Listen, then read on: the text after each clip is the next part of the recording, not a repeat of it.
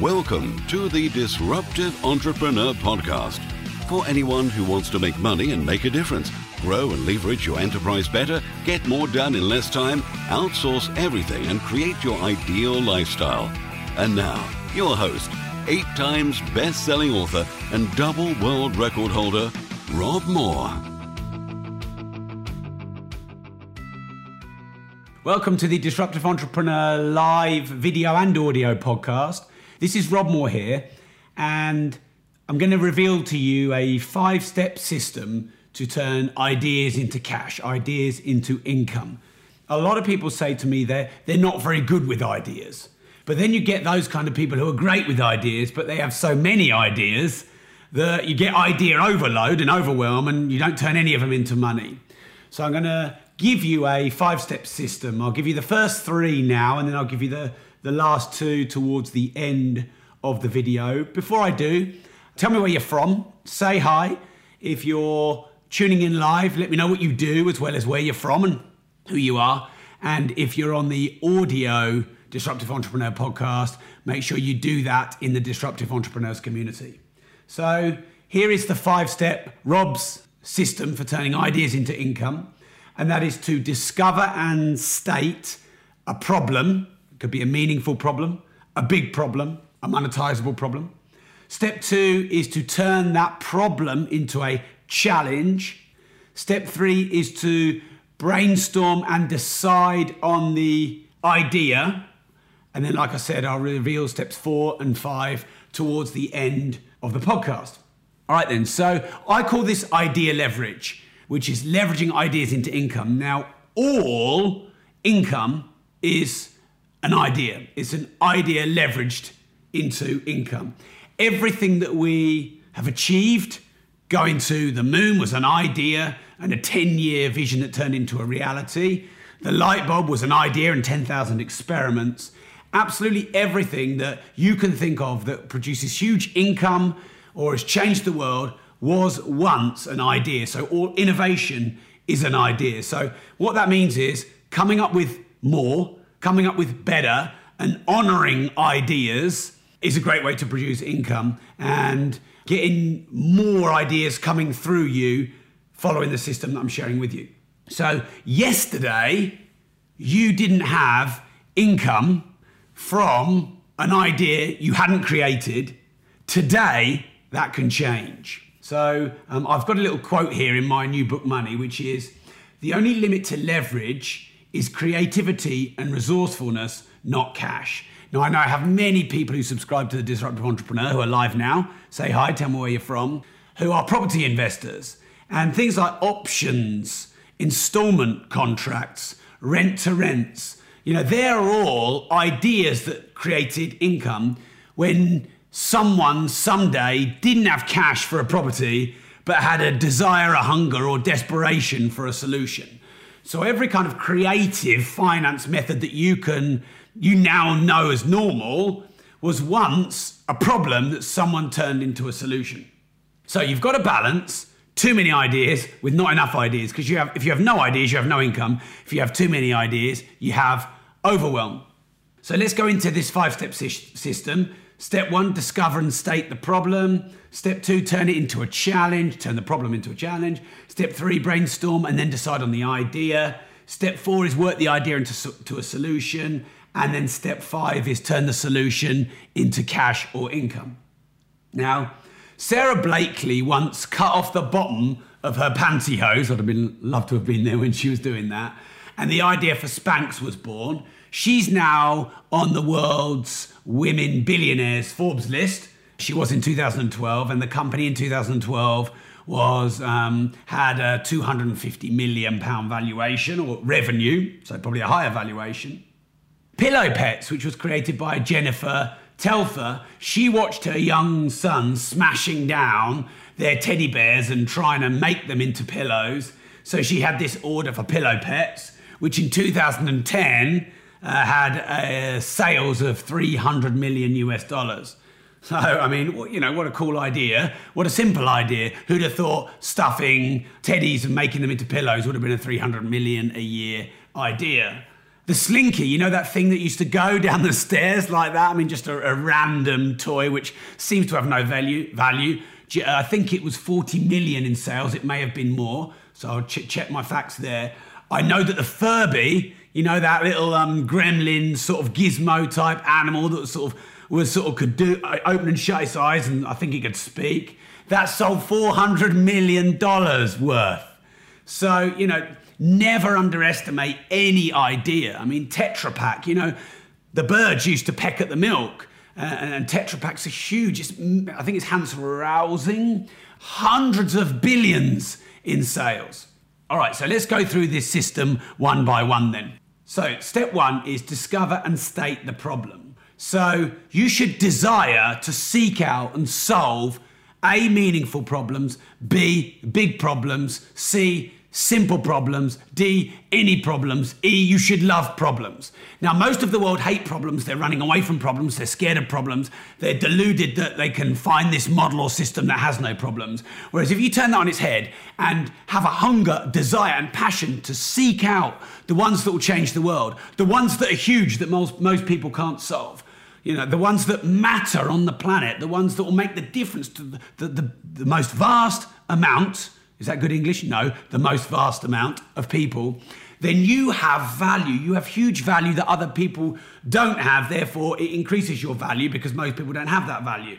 What that also creates in you is a leader because people look at you and go, This person, they solve big problems. They give me courage. They blaze the trail. And people will stand behind you in line as you blaze the trail like a laser. And, you know, they'll work for you. They will help serve your vision and mission. They'll be inspired by you, and therefore they'll work for you and help you solve those.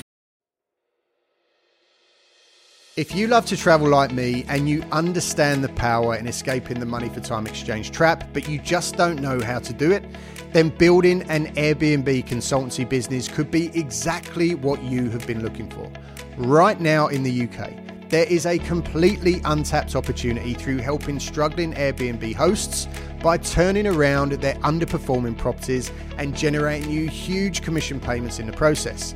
We are going to teach you all of the tools and all of the techniques that we've learned over the last five years through building our very own multiple six figure Airbnb business, arming you with everything that you need to swoop in and save the day minimal startup costs, zero risk, and almost unlimited potential.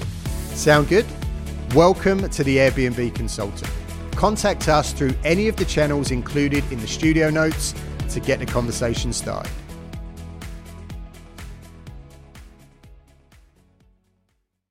Problems. So you're the person that has the desire to solve them. You don't actually have to solve them. You can get your team behind you to do them for you. Damien Hirst has paintings that he doesn't do himself. There's one series, I think it's the Spot series. It's reputed that he only did 14 of them himself, and I think he sold he sold hundreds of them. So, you know, he didn't exactly do the thing himself. He leveraged the thing himself. He just had the idea and signed them. and um, I wish I was that kind of artist. All right, so that's step one discover and state the problem. Hunt them out. Be the person over your lifetime that looks for the biggest problems to solve. Step two, then, is to turn the problem into a challenge because as soon as it's a problem, it's a difficulty, it's a pain. You know, you don't want to get involved in it. Oh, this is, you know, I don't like this. I want to get rid of this. That's that's what a problem is to most people. But as soon as you turn it into a challenge, you know, you roll up your sleeves, this is going to be fun. This might take time. This might take many experiments. I mean, if you're doing the light bulb, it's 10,000 of them, Edison. He didn't give up on 9,998 and he didn't go, Oh, I have this problem. I can't solve electricity. Oh, I've done one experiment. Oh, it doesn't work. Someone come and save me. You know, he just like this was a challenge. And he stated that with each experiment, it wasn't a failure. He got one step closer to solving the problem.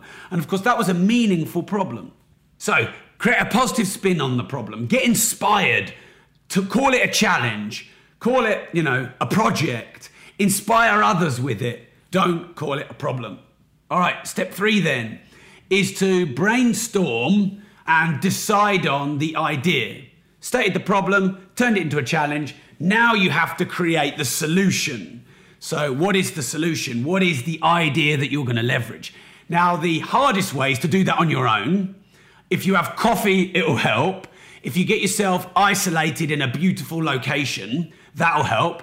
Denmark are one of the happiest countries in the world, and attributed to that is the beauty of looking at amazing design. You know, they have Bang & Olufsen, don't they? And they have, you know, they have amazing design and architecture. And even in recessions, when people are cutting back money, they will not cut back on great design. So you could isolate yourself, get yourself coffeed up. You could get yourself around, you know, beautiful scenery, location, nature, design, architecture, and that will something happens in the brain. Worked out or you know what that is scientifically but something happens in the brain because it actually creates endorphins, and endorphins will help you with your ideas.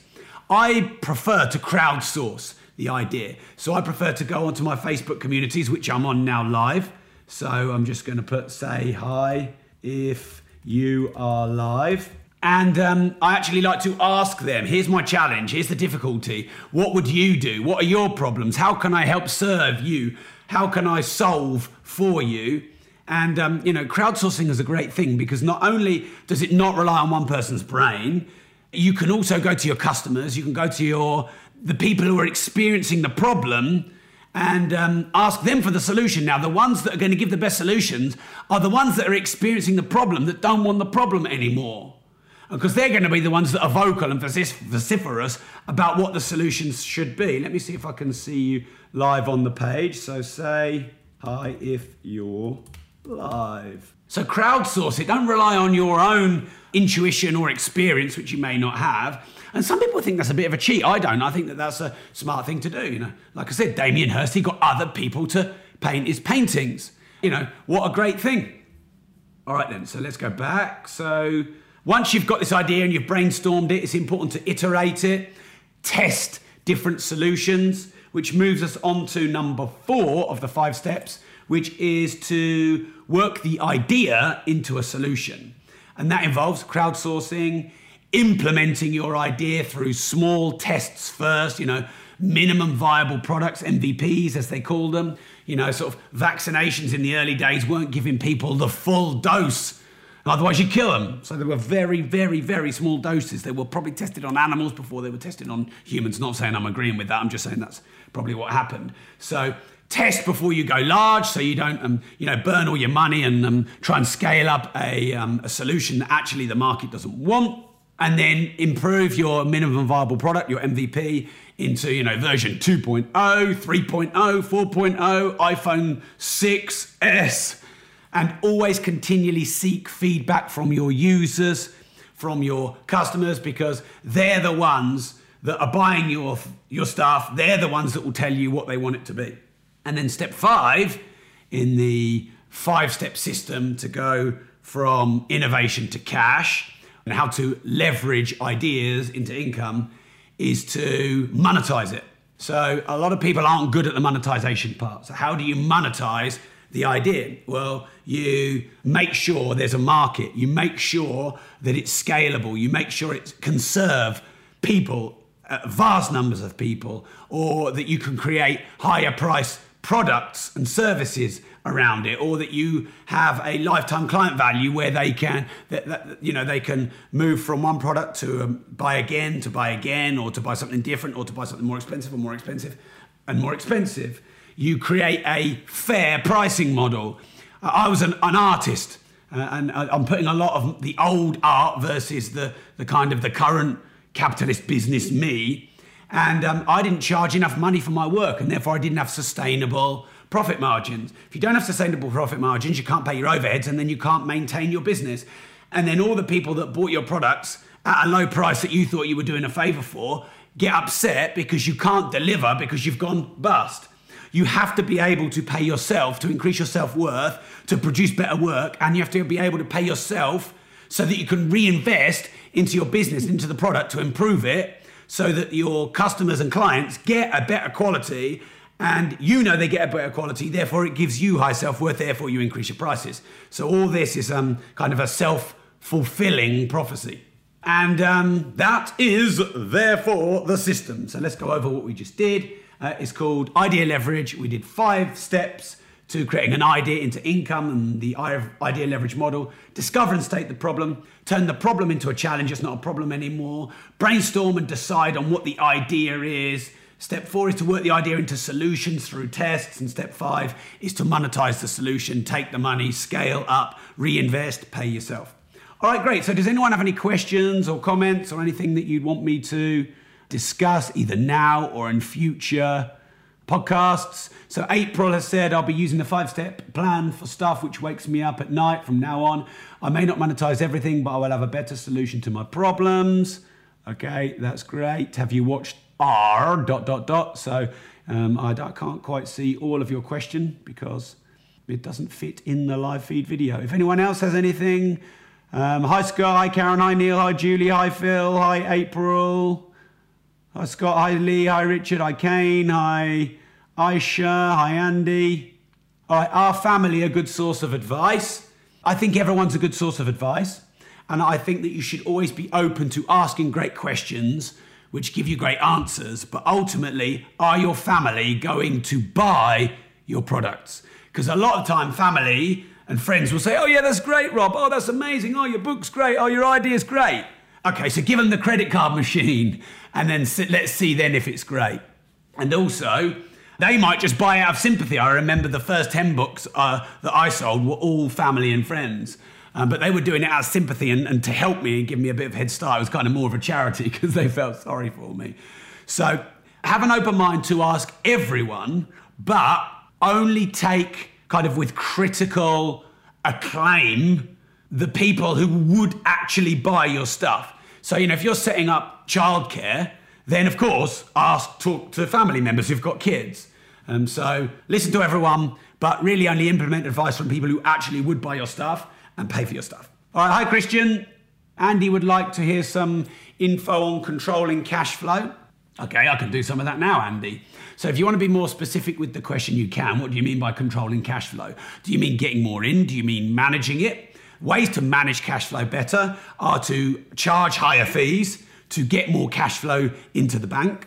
If you've got a good cash flow, but you, you want to have more sustainable cash flow, you could take part of the fee now and have part of the fee later, or you could have a residual income model like an online membership site, or you know, you could spread out the initial fee and divide it over 12 months so that you don't, because some people they have good cash flow in terms of getting money, but they spend it.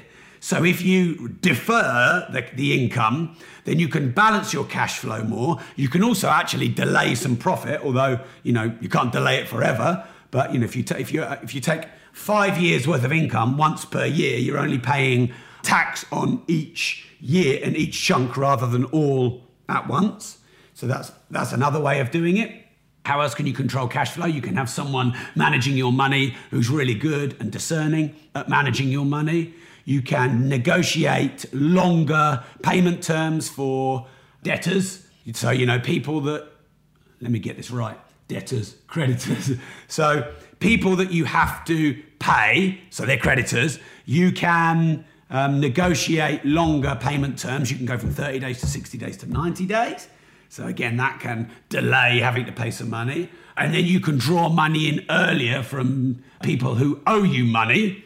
So, you know, if you've got an accounts department, what you can do is you can, um, money that's outstanding, you can go and chase that. You can negotiate for them to pay 80% of it. You can send some of your uh, debt to invoice factoring or people who sell on debt and then chase the debt. So there are some examples for you. All right, Andy, managing cash flow. We have only just started to charge a fair rate for the work we're doing. I was always trying to help people out that were struggling. If you want to help people out that are struggling, then I reckon I suggest that you charge them a fair price so they value your product well enough so that they implement what you do. I give a lot of free advice, and I do that f- through my sort of one to two hours a day of gift and, you know, sort of information tithing and information charity, if you like. But um, people value my information more if they pay hundreds, thousands, tens of thousands, or hundreds of thousands for it. So don't be under the illusion that you're helping people by charging them less or doing it for free because you can't sustain it. And then you become bitter and then you fall out with them you can't blame them for getting your stuff for free when you gave it for free. So they will implement what you teach them when they value themselves. They will value themselves when they invest in themselves, and they only invest in themselves when they pay. and free advice is worth every penny. So, a good distinction there, Andy. Scott, slightly different question. Having done your multiple streams of property income event, which was brilliant, what would you suggest training wise to build out the right strategy to start up in the new year? Well, Scott, it depends on how old you are, how many hours a week you have to invest in your business, and this goes for property and business. Depends on your location and what works there, where you'll be in five years, how big a business you want. You know, do you want property to give you passive income to be able to do something else, like play the guitar or do podcasts or you know write books? Or do you love property and have a passion for it and you could see it as your passion profession merge, you know, your vocation and your vacation? So it depends on that. It depends on your current access to cash. It depends on the skills you have, the resources you have, and the ones that you don't yet have. So, by all means, in the thread below, Scott, uh, let me know all of those and I'll happily help you where I can.